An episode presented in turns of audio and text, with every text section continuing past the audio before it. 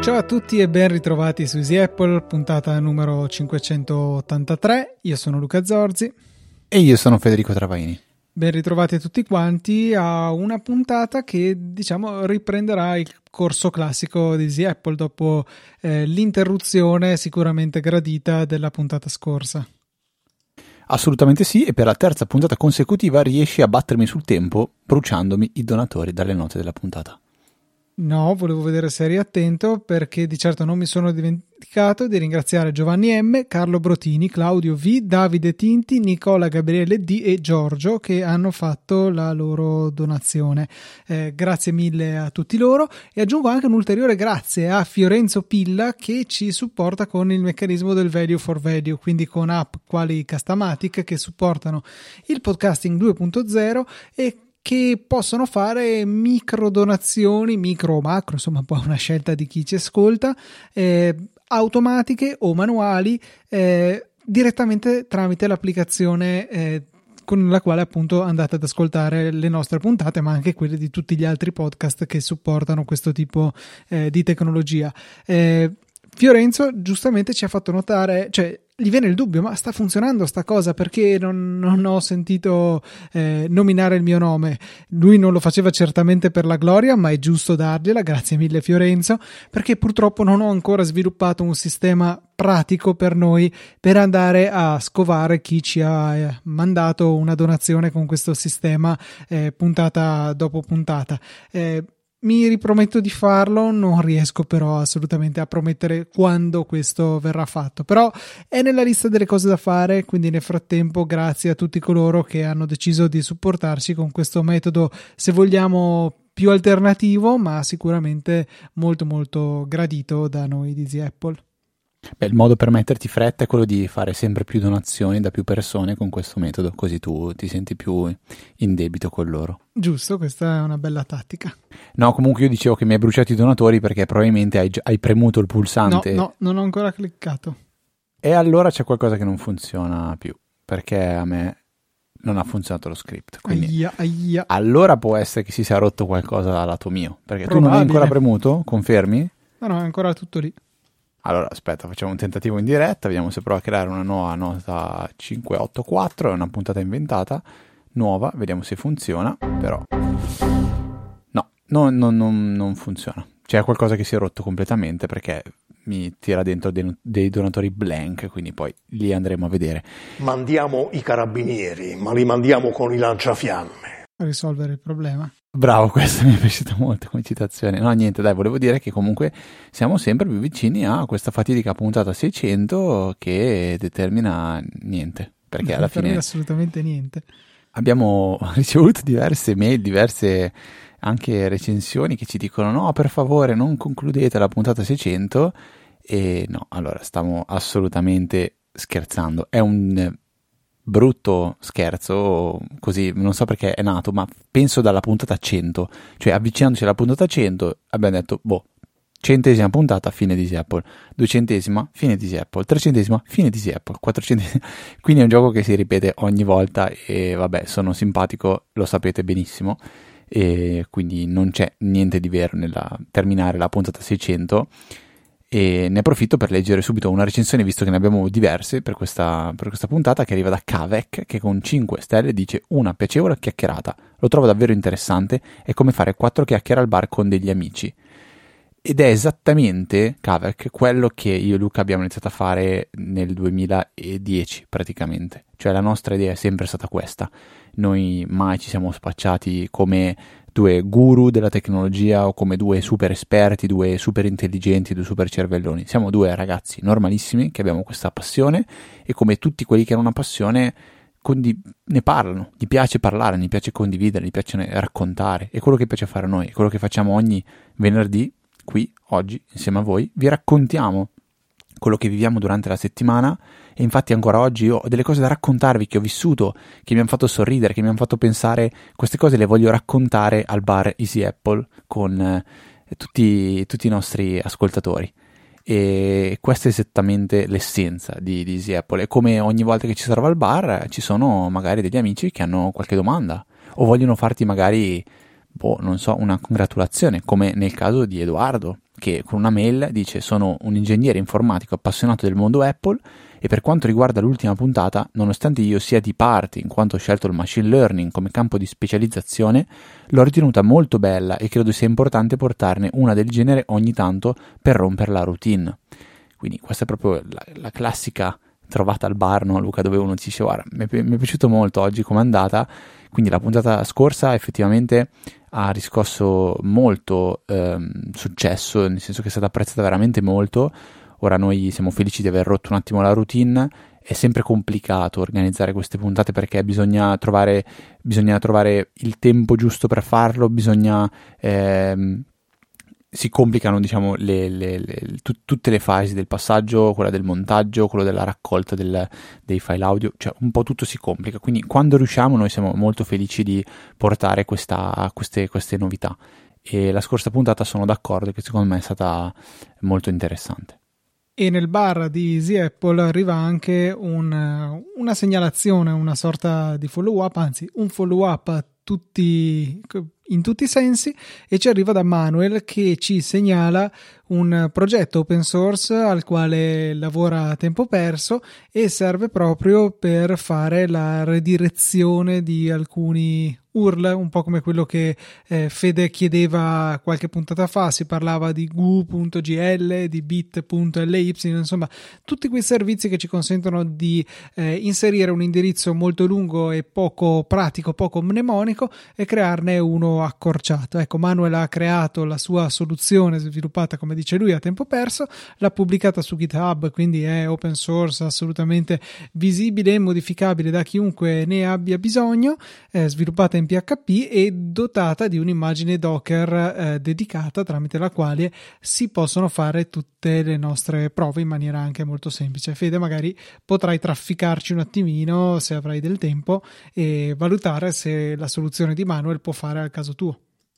Io ringrazio Manuel che tra l'altro ha anche un canale YouTube che mettiamo nelle note della puntata se avete piacere di, di seguire, sono video molto, molto, semplici, molto brevi in cui ehm, parla di cose che trovo spesso interessanti, io lo seguo e quindi vi invito anche voi a farlo. Per tipo di, questo tipo di soluzione per, è già un po' troppo complessa per quella che è la mia capacità di smanettone perché comunque eh, o, lo, o, lo, uso per dentro casa mia oppure per poterlo usare anche al di fuori devo comunque mettere in piedi una, un'infrastruttura di qualcosa che sia esposto sul, sull'internet e comunque che, che, resti nel tempo, perché altrimenti se tra sei mesi mi stufo e abbatto questo Docker, ehm, tutto quello che ho creato di, di abbreviato non, non, funziona più. Quindi per me è già, è già oltre quella che è, che è, la mia richiesta. Io ho bisogno, per quello che è il mio utilizzo, di un servizio che sia affidabile e che sia, no, non che il Docker non lo sia, ma affidabile nel senso che io se devo prendermi cura anche del back-end,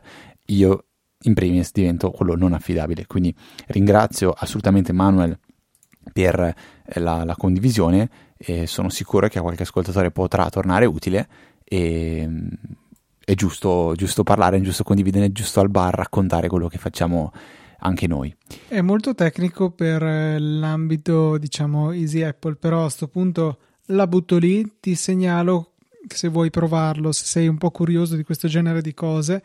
Eh, c'è anche un'alternativa all'esposizione, diciamo, diretta di un web server uh, su internet e è comunque un qualcosa che si può fare gratuitamente sfruttando Cloudflare, sfruttando il piano gratuito e sfruttando il Cloudflare Tunnel abbinato al loro prodotto che si chiamava Access, adesso boh, forse si chiama eh, Zero Trust, qualcosa, insomma, un po' di marketing in questi cambi di nome, ma il concetto è interessante. Praticamente è possibile avere un programmino in esecuzione sulla macchina locale, si chiama, si chiama Cloudflare D come Demon, come demone, e tramite questo eh, è possibile abbinare un servizio locale, quindi non direttamente raggiungibile da internet, a un, un dominio che abbiamo ospitato su Cloudflare. Eh, forse do per scontato che tutti sappiano cos'è Cloudflare. Cloudflare è uno dei colossi di internet nel bene e nel male, offre un sacco di servizi, eh, buona parte dei quali sono utilizzabili anche dal piano gratuito e ci consente di fungere principalmente da eh, server DNS per il nostro dominio, quindi dice che a easypodcast.it corrisponde il tale indirizzo IP per raggiungerlo. E non solo, fa anche da, eh, da CDN, quindi rete di distribuzione di contenuti, fa da eh, protezione contro attacchi di DOS, cose di questo genere, fa un sacco di cose e una di queste cose appunto è questa piattaforma Access, quindi ci dà la possibilità di abbinare un dominio a un servizio interno senza che questo sia esposto direttamente su internet perché è questo Cloudflare D che si occupa di andare a connettersi ai server di Cloudflare e per contro a rimbalzare, a far rimbalzare le richieste verso il nostro servizio interno. La cosa ancora più interessante Ah, cioè, questo già di per sé inter- è, è, utile perché ci consente ad esempio di ospitare servizi su connessioni che non abbiano un IP pubblico, oltre che quelle che ce l'hanno ma non vogliono esporlo a tutti. Eh, quindi magari che ne so chi ha connessioni 4G, cose del genere, poi magari discutiamone sul, eh, sulla stabilità di un servizio offerto tramite una connessione 4G, però magari per uso personale ci può stare. E ehm, la cosa carina è abbinare magari questo, questo sistema a questa altra suite di prodotti che loro chiamano Zero Trust, dove di base è possibile demandare a Cloudflare l'autenticazione degli utenti eh, ai quali puoi consentire l'accesso ai servizi. Ad esempio, voglio esporre questo è il mio caso personale, Zabbix, la piattaforma di monitoraggio che uso, è in esecuzione a casa mia. Eh, non voglio però esporla direttamente su internet, al contempo ne voglio un accesso abbastanza facile tramite internet, quindi tramite questo servizio di Cloudflare. Eh, se io provo ad accedere al dominio pubblico che ho associato al, alla mia istanza di Zabbix, mi viene eh, mostrata una pagina di login tramite la quale io posso entrare. Questa qua è gestita da Cloudflare, ok? Eh, io ho scelto di abbinarmi a eh, mie credenziali GitHub perché sono comode, perché ce l'ho nel mio password manager e perché mi fido abbastanza di GitHub per la sicurezza dell'autenticazione. Una volta che sono correttamente autenticato con il mio e solo il mio account GitHub, eh, Cloudflare lascia passare il traffico che arriva a Zabbix, che poi vabbè mi mostrerà la sua ulteriore interfaccia di login, ma vengo ulteriormente diciamo eh, protetto da Cloudflare per quanto riguarda attacchi esterni. La falla di tutto ciò è che vi dovete fidare di Cloudflare perché Cloudflare termina le connessioni TLS, le connessioni HTTPS sui propri server e quindi diciamo ha accesso al vostro traffico in chiaro che poi viene risputato dentro Cloudflare D e infine al, ehm, diciamo, al servizio che, che desiderate esporre. Ecco, quindi tante cose, ti, ti, ho detto un sacco di informazioni, magari Fede, se qualcosa ti ha ispirato, puoi, puoi giocarci quando riuscirai a mandare in vacanza il piccolo Diego e, e, avere un po' di tempo per te. E avere Luca Zorzi al telefono con me. Quello che nel caso è più o meno raggiungibile quando Quella vuoi. è la parte più facile forse, dai. No, però sì, sono cose sempre un po', un po', un po complesse ma belle, mi affascinano, ogni tanto, ogni tanto ci, ci ragiono e mm, come dico spesso alcune cose che raccontiamo qua o che imparo parlando con te, magari poi me le porto e mi rendo conto che posso applicarle in ambito lavorativo. E lì magari fai anche il figurone dicendo ah, certe cose che in realtà magari anche l'IT non, non, non conosce. Cioè. Perché poi vabbè, poi si cercano sempre soluzioni che siano... Già quando una cosa è gratis in ambito IT si storce un po' il naso perché gratis vuol dire boh non so che cosa c'è dietro oppure eh, siamo sicuri che tra cinque anni c'è ancora, beh, tutti poi i ragionamenti che secondo me lasciano il tempo che trovano, assolutamente, però ehm, sempre piacevole conoscere, venire a conoscenza di queste cose, quindi Cloudflare è già un po' che ne parli, ne, l'hai usato più, più volte, e anche forse per fare un sito a memoria. Sì, su eh, Cloudflare sì, Pages tra le varie esatto. cose. Magari mettiamo il link mm. nelle note della puntata. E sì, eh, riguardo al tuo dubbio su è gratis, ci sarà tra cinque anni. Sì, è gratis per te che fai queste piccole cose. Poi, se vuoi fare le cose mega aziendali, i prezzi certo. salgono in fretta. E quindi, ecco, non mi preoccupa più di quanto mi possa preoccupare il fatto che Gmail non esisterà più come eh, servizio di post, posta gratuito. Magari l'esempio è poco calzante perché Google ha una certa nomea di cancellare servizi a suo piacimento, però eh, Gmail di certo non si può dire che non sia un successo. Eh, non si può dire che non sia successo. Ok, corrette le, negazio- le, negazioni e quindi quello mi aspetto che rimanga in vita o come dire YouTube esisterà solo con il premium e non ci sarà più la versione gratuita. Non credo proprio, andrebbe contro tutti i crismi di Google. Quindi ecco, su Cloudflare eh, andiamo, non, non, ho mai guardato il suo fatturato, eh, però insomma non andrei a preoccuparmi più di tanto sulla sua longevità. Bene, passiamo a una domanda che arriva da Samuele che eh, dice di aver ripreso in mano un po' con iOS 16 le funzioni di full immersion cercando di sfruttarle al meglio. Però gli manca un pochettino la parte di, di automazione per... Molto seria. Bene, Mi è grazie. scappato. grazie, va bene. Rifai Eh, tutto. No, no, ma ci stava, secondo me non era male. E Stavo praticamente... cercando di mettere il segnalino per il capitolo, scusate, la mia professionalità questa No, però è importante. Ci, ci stava, secondo me, alla fine una cosa seria, molto seria. E mh, dice che comunque eh, non, è, dice, non, è, non è riuscito ancora al, al 100% ad avere una, un'automazione, o meglio, di aver portato delle automazioni che funzionano eh, bene in maniera, in maniera mh, mh, affidabile. In particolare, dice lui, per esempio, quando vado in bicicletta vorrei, ehm, studiando, vorrei capire come attivare in automatico questa modalità quando attivo un allenamento dal watch o quando l'iPhone si collega al Garmin tramite Bluetooth. Allora, eh, diciamo che ehm, si può fare sicuramente quando lancio una- una- un allenamento dal watch se lancio la- l'allenamento dall'applicazione dell'iPhone che non puoi fare perché l'iPhone può attivare o disattivare le full immersion a seconda di quando un'applicazione viene lanciata però ne avevo già parlato in passato ehm, il grosso limite che io trovo è che nel momento in cui blocco l'iPhone per l'iPhone quell'applicazione non è più lanciata e quindi disattiva la full immersion. L'avevo provato a usare in, questo- in questi termini la- con l'applicazione musica cioè quando attivo l'applicazione musica fai determinate cose però nel momento in cui blocco l'iPhone per lui la- l'applicazione musica non è più attiva e quindi toglie questa full immersion Però a pensarci, scusami, se tu fai un, eh, uno shortcut, un'automazione di shortcut che viene lanciata quando parte l'applicazione musica, allora attiva la full immersion, quindi diciamo non è un'impostazione specifica legata alla full immersion stessa, bensì un'automazione fatta con shortcuts, in questo caso dovresti raggiungere il tuo scopo. Secondo me è la stessa cosa che abbiamo fatto, che avevo fatto a suo tempo, però poi è il problema, diciamo, che non la puoi più disattivare. Mentre la cosa bella era, era un po' quella, per esempio io Mhm. l'unica full immersion che uso è quella che si chiama videogiochi, perché quando lancio dei videogiochi sull'iPad attiva questa full immersion e quando chiudo il videogioco la disattiva. Io Questa è una cosa molto bella. Ne ho qualcuna di più, ho, ho lavoro personale che sono un po' opposte, cioè quella personale elimina le cose di, di lavoro e si attiva quando sono a casa. E poi vabbè c'è quella guida e c'è quella del sonno, queste sono quelle che uso. Come Eh, usi quella del sonno? Scusami, sono curioso.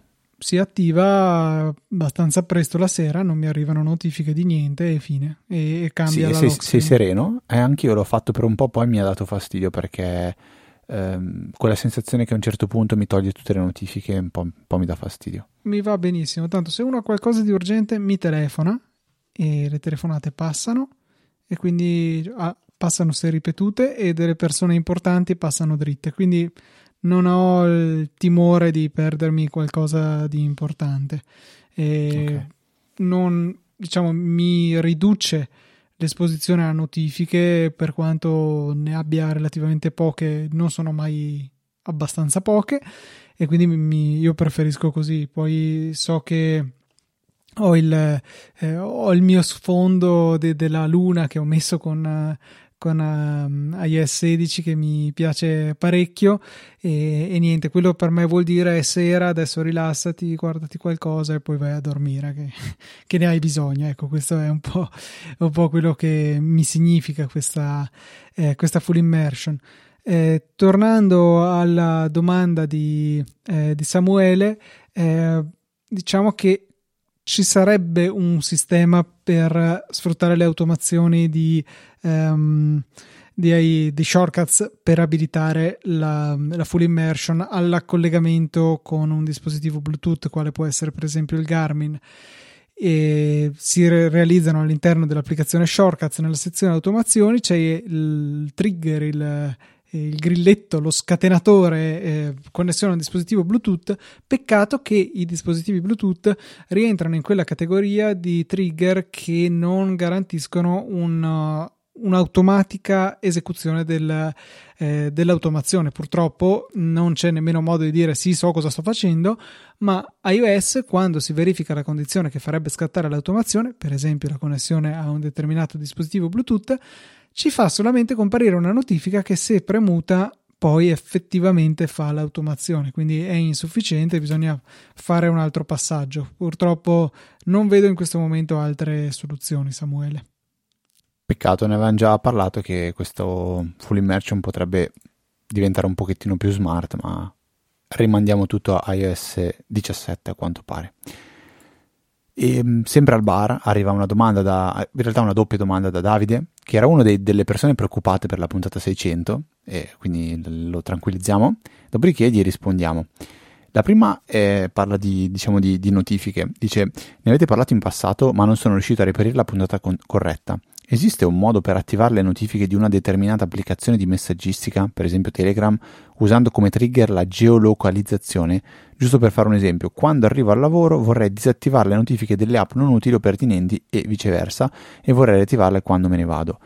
Per me questo è proprio quello di cui abbiamo appena finito di parlare. Cioè, esatto. Cioè, full immersion è esattamente quello che ti serve, cioè creare una full immersion che si chiama no Telegram o no messaggistica e che si attiva su una location e peraltro appunto è una di quelle eh, funzioni direttamente integrate nella sezione full immersion delle delle impostazioni, non è necessario tirare in ballo automazioni delle scorciatoie di iOS, dei shortcuts, ma è proprio nel, dove si fanno a definire le full immersion, perché eh, appunto Davide diceva che non, non, ha ancora aggiornato ad iOS 16, in un'altra domanda a cui arriviamo dopo. Ci diceva questo, perché appunto deve cambiare il suo glorioso iPhone 6S, eh, ecco, è una delle funzioni che ti arriveranno con le full immersion di iOS 16 e in realtà c'erano anche in iOS 15 però ecco eh, con, eh, con questa funzionalità di iOS è possibile fare esattamente quello che chiedi. E con iOS 16 è cambiato anche il meccanismo. Meglio è stato reso più facile andare a dire tutti tranne questi, nel senso che fino a iOS 15 si poteva dire permetti le notifiche da questo, questo, questo, questo. Se invece il tuo obiettivo è dire consentile da tutti tranne questi, beh, eh, avevi davanti a te dei piacevoli minuti da andare a selezionare tutte le applicazioni che avevi sul telefono e deselezionare quelle che non servivano.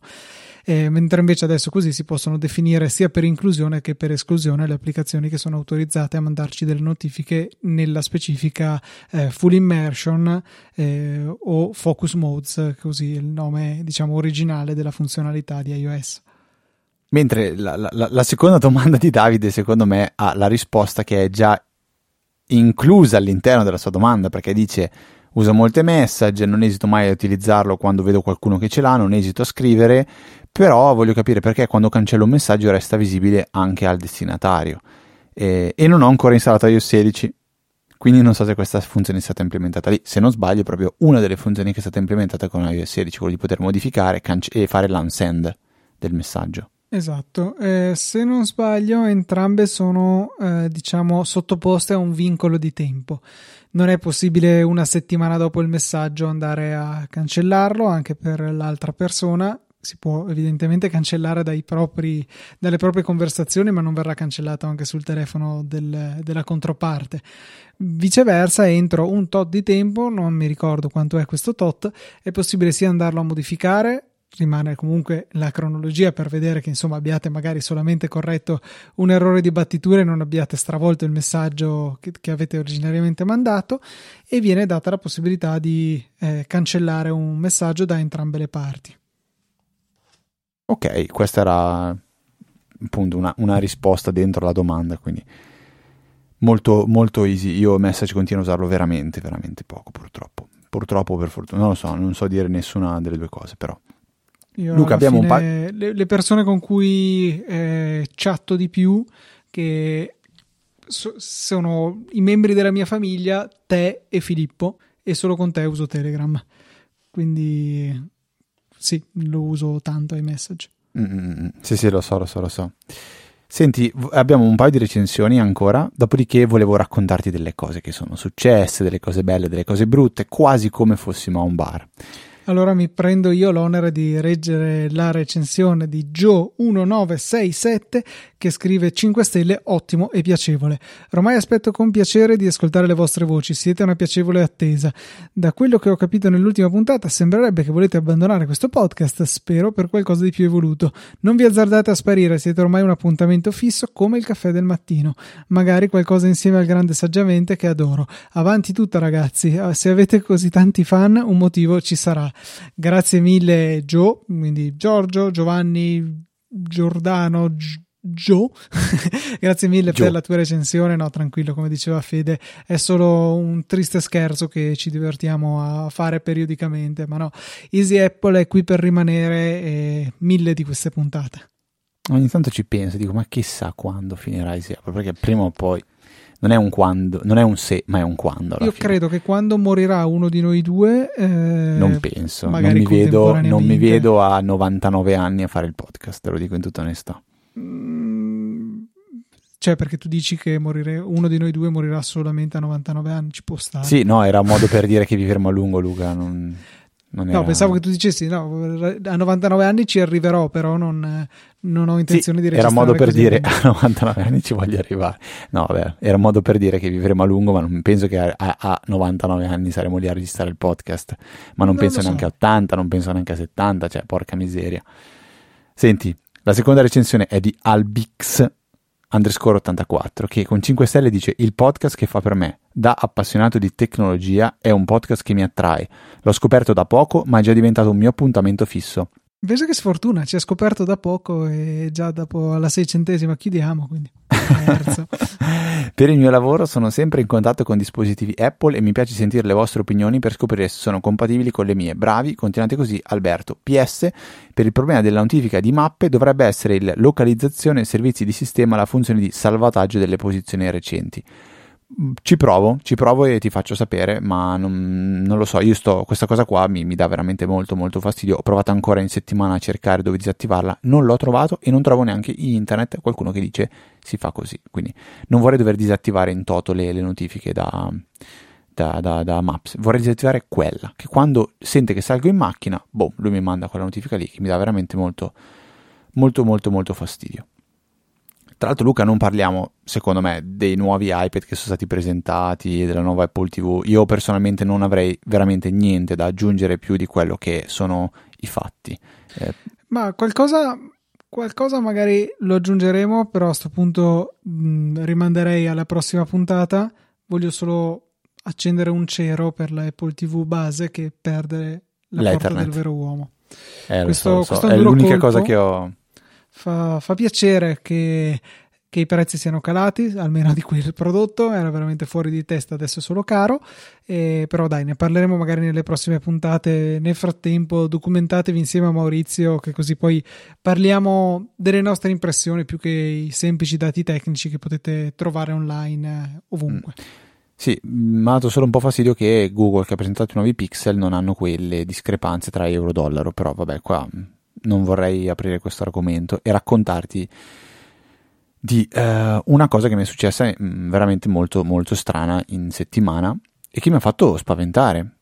Perché forse era già sett- anche settimana scorsa ma poi l'ho, l'ho rimandata questa cosa praticamente dal mio computer Windows che ho a casa dovevo accedere al Synology alla mia NAS e eh, do, come, come, come, la maggior parte dei servizi che utilizzo eh, avevo attivato la two-factor authentication, che quindi quel famoso codice che ogni 30 secondi viene eh, rigenerato. Arrivo a fare login dal, da Windows, dopo aver fatto degli aggiornamenti e dopo averlo tenuto spento per diverso tempo, perché era un po' che non lo accendevo onestamente, vado a fare il login, metto la two-factor authentication e mi dice che è sbagliata. This was the first reaction, shock. Confermo, confermo, cioè panico, dico, vabbè, sarà scaduta, non mi sono accorto, eh. riprovo a metterla, errore.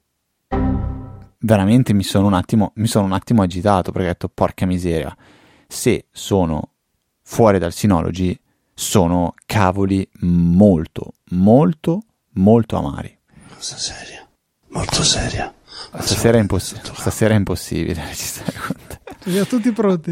Allora ho, ho, iniziato un po' a cercare su Google, a capire, a, a provare a trovare una soluzione per, per, loggare dentro il mio profilo e riuscire a farcela e eh, non vedevo soluzioni molto rose onestamente, finché a un certo punto ho detto ma facciamo un tentativo, provo a mettere la two-factor authentication dall'iPhone e riesco a loggare tranquillamente. Mi accorgo che la, il codice two-factor authentication era diverso tra Windows e Mac. Ora provo a chiedere a te, Luca, secondo te, perché? Eh, manca un dettaglio, tu da One Password stavi cercando di prelevare? Sì, sì, C'era sì. l'ora sbagliata su Windows. C'era l'ora sbagliata su Windows. Era rimasto il computer indietro di due minuti e l'ora era sbagliata e quindi il codice che generava era quello di diciamo due minuti prima. E sta roba non è da poco perché mi ha veramente un attimo agitato e ho, imparato sicuramente qualcosa, però volevo così raccontarla perché se mai dovesse capitarvi un qualcosa di simile nella vostra vita, quindi che la two-factor authentication non vi sta funzionando, provate a generarla da un altro dispositivo oppure verificate che l'orario del dispositivo che genera questo codice sia un orario co- corretto. Quindi va bene, uh, Windows che resta indietro di, di, di, di, due minuti, poi me lo racconteranno come mai, però boh, penso che con un reset ho, ho, risolto tutto, però l'importante è che sono riuscito a entrare nel mio amato Synology e ho fatto quello che dovevo fare. E poi l'altra cosa che volevo raccontarti è che facendo il sondaggio della, di due puntate fa, quello sul um, quale drive storage utilizzi, che adesso andiamo a leggere insieme, ho purtroppo fatto la triste scoperta che Strawpoll è ufficialmente chiuso perché non c'è più. E come mai? Perché non riuscivano, diciamo forse giustamente, a eh, sostenere i costi di quel, um, di quel servizio, l'hanno abbattuto e non potranno darci la possibilità di andare a recuperare tutta quella lista di bei sondaggi che nel corso degli anni abbiamo fatto su Easy Apple. E quindi questo è un male la prima reazione di Luca è stata bisogna che ci troviamo un servizio da ostarci personalmente per tutelarci da questi, questi eventi che sono, sono, una costante, insomma ci è successo già altre volte, eh, è il motivo anche per cui ci tengo a eh, ospitare tutti i documenti, link, cose varie che andiamo a a citare durante le puntate, che so quando un utente ci manda una foto o qualche cosa, le carichiamo nei nostri spazi, non, non, le linkiamo magari da qualche strano servizio online, non le carichiamo su Imjur o servizi del genere, eh, perché lì non abbiamo controllo, domani chiudono per qualsiasi ragione e noi rimaniamo con dei link morti. Non vogliamo che sia così e quindi anche per i sondaggi bisognerà che ci attiviamo per, eh, per avere un, un, qualche cosa di nostro, perché alla fine eh, sondaggi non ne facciamo tutte le puntate come quando avevamo avuto la follia del sondaggio della settimana, però eh, ogni qualche puntata un sondaggio ci scappa. E però fortunatamente ho utilizzato stropol.com quindi un'alternativa che onestamente è anche fatta molto molto meglio perché è stata per me più semplice da, da, da creare il, il, sondaggio e poi c'è anche l'opzione di eh, permettere di rispondere agli utenti in maniera libera. Quindi in questo caso in cui si parlava di quale drive storage usi abbiamo ricevuto tante risposte e abbiamo anche tante risposte univoche perché eh, ci sono tanti, eh, tante risposte diciamo che non, ave- non, avevamo, non avevamo considerato per esempio, ovviamente la, la, no, ovviamente, però la maggior parte del, di voi, più del 50%, utilizza iCloud Drive. E, ehm, ce lo si può aspettare su un podcast che si chiama Easy Apple. Al secondo posto abbiamo Google Drive, che è quello che uso, uso io, usavo, uso ancora, non ho ancora deciso cosa fare della mia vita. E poi abbiamo OneDrive e Dropbox e questo diciamo che stiamo parlando dell'80% più o meno dei servizi. Dopodiché abbiamo qualcuno che usa Mega, qualcuno che usa Nextcloud, che è quello che usa anche Luca e di cui vorrei parlare più tardi. Abbiamo P-Cloud, che onestamente non, av- non avevo mai sentito. Poi c'è qualcuno che vota iCloud personale, Dropbox per i backup, Google per l'azienda, OneDrive per un cliente. Spettacolo. Abbiamo sia File, che onestamente non conosco. C'è chi ha risposto più di uno, ci sta, c'è chi usa un NAS casalingo e su qua mi piacerebbe capire, va bene, ma come accedi ai dati da fuori? Cioè ti, ti basta, ti, ti, ti, fidi? Io un po' pensavo con Luca, mm, non mi fido di avere tutto su un NAS e basta perché non è così affidabile come i server di Google, di Apple, perché se per caso va via corrente da casa tua o va via la, l'elettricità ma la rete da casa tua e hai bisogno di quei dati, non ce li hai accessibili. C'è chi ha votato Nextcloud, quindi iCloud e Dropbox già, già, già, già menzionati, primi, chi ha votato i primi quattro, ok. Eh, MyCloud Swisscom, se non sbaglio c'è anche una, una mail a riguardo. E, ehm, c'è chi dice uso Google Drive pagando 2 giga, Dropbox con 17 di referral e OneDrive gratis, quindi ne usa più di uno. C'è chi non ne usa neanche uno. Poi c'è questo famoso, questo fantomatico Banana Cloud, che onestamente ho provato a cercare su Google, non ho trovato eh, qualcosa di relativo a data storage, perché ci sono dei servizi che si chiamano Banana Cloud, banana.ch, eh, penso che sia questo, questo Banana CH, che permette di però mi sembra un software di contabilità, non vorrei che eh, il colore della banana c'entri con qualche troll. E poi abbiamo iCloud, Google Drive, Amazon Drive, Amazon Drive che però sta morendo, Luca, se non sbaglio, non sarà più disponibile, non sarà più usabile Amazon Drive. Mi pare hanno... proprio di sì. Era... Ci sarà solo Forse era addirittura illimitato inizialmente, poi l'hanno mm. limitato e poi l'hanno ucciso. Cioè, io so che ho ricevuto delle mail che dicono che Amazon Drive non, ehm, non ci sarà più disponibile, ma continuerà a vivere Amazon Photos per le foto e video e poi abbiamo il servizio Box che però nessuno, nessuno, utilizza. Ecco, io a questo mi volevo agganciare per fare un ragionamento che avevamo già impostato con Luca la settimana scorsa, e cioè che io mi sono iscritto a quel servizio che Luca mi aveva suggerito, che si chiama Erzner, se non sbaglio, Etzner. dove Erzner, che permette di acquistare del, dello spazio su, um, sui loro server che viene poi, cioè sostanzialmente è un account, è un account Nextcloud da un terabyte al costo di poco più di 5 euro al mese, quindi è un prezzo che io trovo molto competitivo rispetto al resto.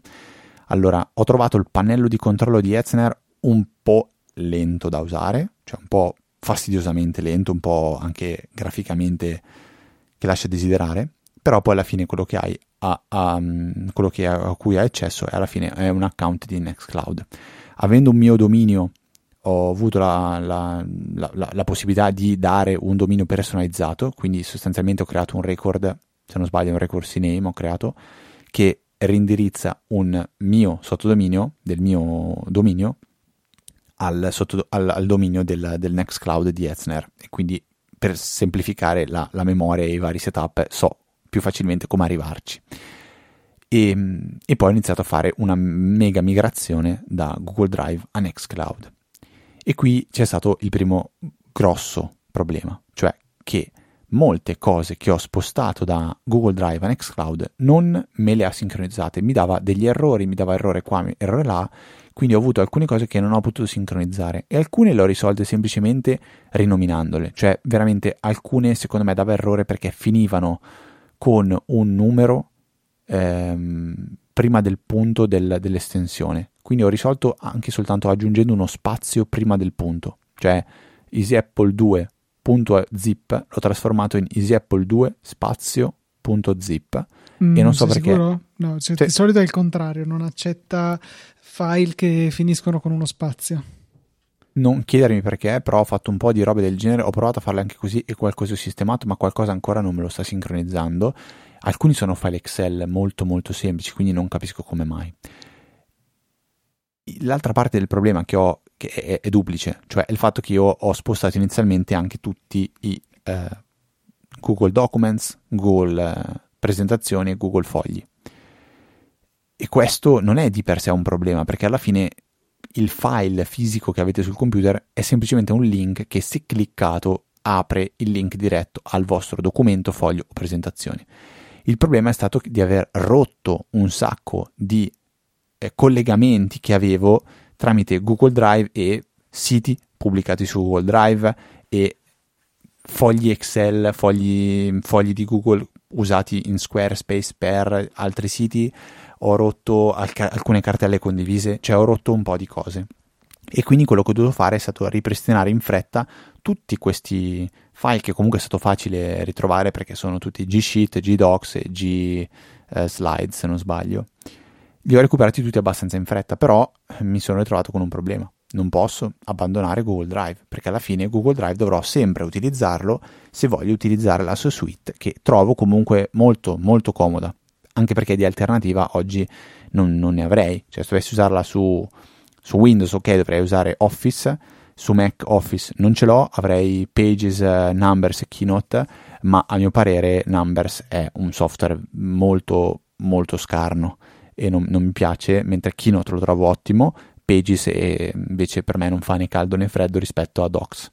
Il vantaggio è di averle in maniera multipiattaforma sempre accessibili cosa che è parzialmente vera anche con la suite di Apple perché ci sono tutte le varie versioni web anche se sono un po' castrate, soprattutto Keynote, non si può fare tutto quello che si può fare con l'applicazione eh, desktop o, o, mobile, forse desktop, forse la mobile è anche lei un pochettino castrata.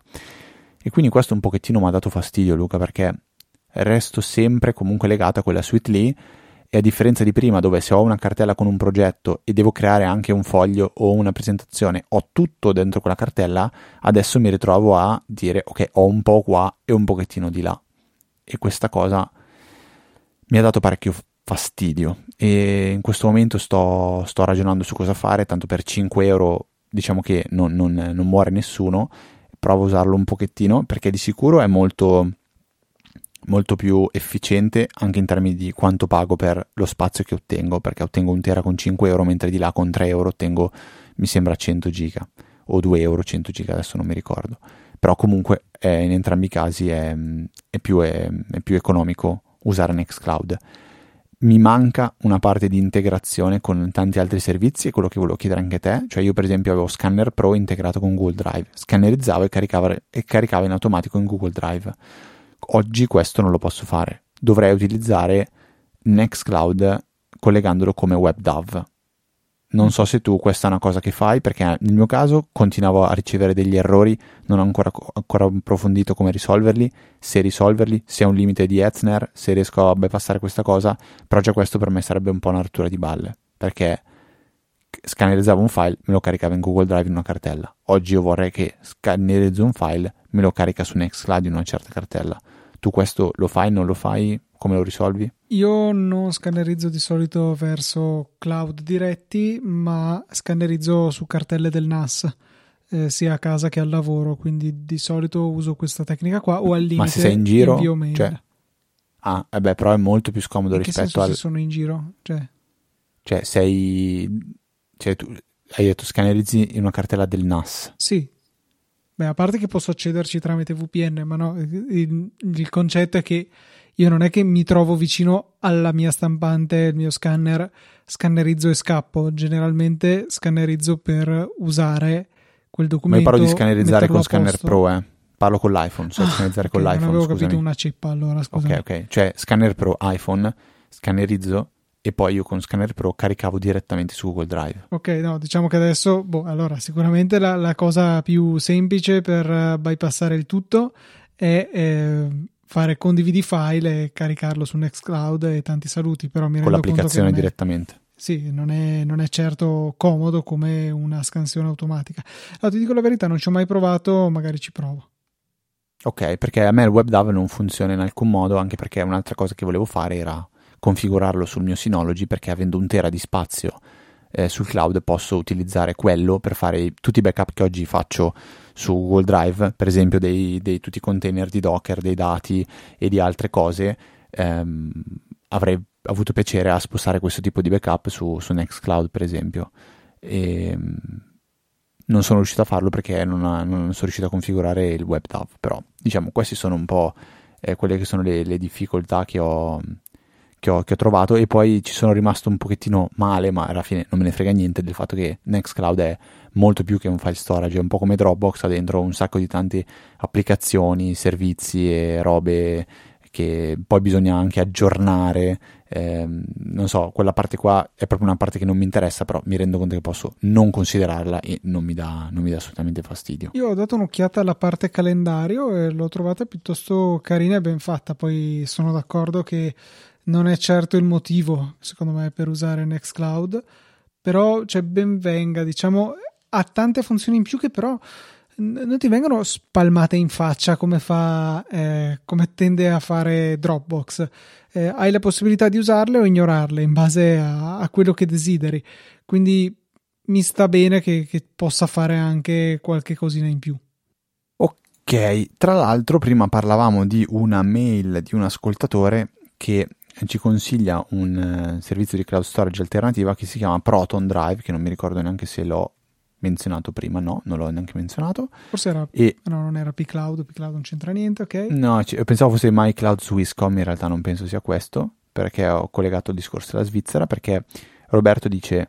Eh, proprio oggi ho ricevuto la mail da Proton Mail di cui sono felice possessore da anni tramite piano a pagamento del loro nuovo servizio di Cloud Drive. I prezzi sono buoni. Il piano da a 24 mesi sono 200 giga a 3,49 euro e soprattutto Proton Mail è in Svizzera è il CERN in pratica, non capisco se i server sono da quelle parti lì o non c'entra niente, però dice quindi i server sono in CH, ehm, GDPR eccetera eccetera. Qua diciamo secondo me va messo un asterisco, non è vero perché la Svizzera secondo me non rientra dentro il GDPR no, no, cioè, la Svizzera è, è, pari che gli Stati Uniti, poiché magari è, la Svizzera al suo interno abbia anche storicamente diciamo più attenzione per la privacy è un altro discorso, cioè GDPR è applicabile in Svizzera tanto quanto negli Stati Uniti.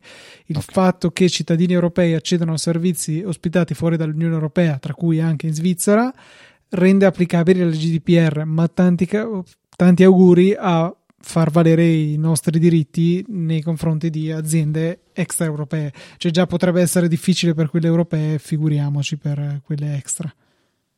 Noi comunque lasciamo un link nelle note della puntata che se volete potete andare a, a curiosare eh, perché la mail di Roberto finisce proprio così. Se volete approfondire vi lascio il link, io il link l'ho trovato e ve lo, ve lo lasciamo qui in fondo alle note della puntata.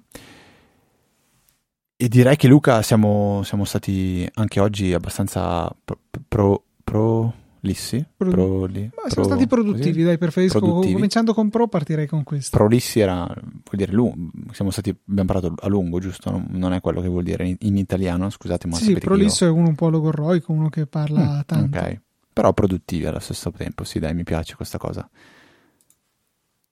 E ah, giusto, diciamo che tocca a me quindi chiudere questa puntata dicendo che eh, avete visto, oggi abbiamo ricevuto tante mail, questo, anzi tante domande a questo bar, tante recensioni, tante pacche sulle spalle, anche tante birre offerte da bere, quindi vi invitiamo a offrirci delle birre da bere se avete piacere, lo potete fare con Satispay o tutti, o tutti i metodi che trovate o in fondo alle note della puntata o direttamente sul nostro sito nella sezione supportaci e potete farci domande, segnalazioni, consigli come tutta questa puntata è stata governata da Edoardo, da Manuel, Samuele, Davide e da Roberto, lo fate scrivendo a info.easyapple.org o in alternativa entrando nella EasyChat perché anche lì diciamo che noi raccogliamo quello che ci scrivete, possibilmente se ci menzionate noi siamo sicuri di non perderci, a parte quelle volte che Telegram mi dice c'è una menzione per te, clicco sulla menzione, sparisce tutto e io non so se ho perso un messaggio o se era un bug.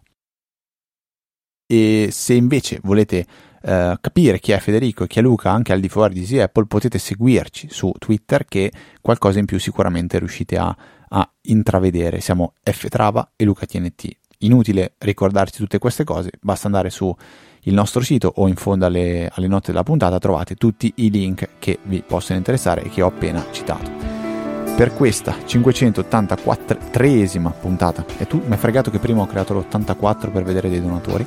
Quindi per questa 583esima puntata è tutto. Un saluto da Federico. Un saluto da Luca. E noi ci sentiamo la settimana prossima, di venerdì alle ore 17, con una nuova puntata di Apple.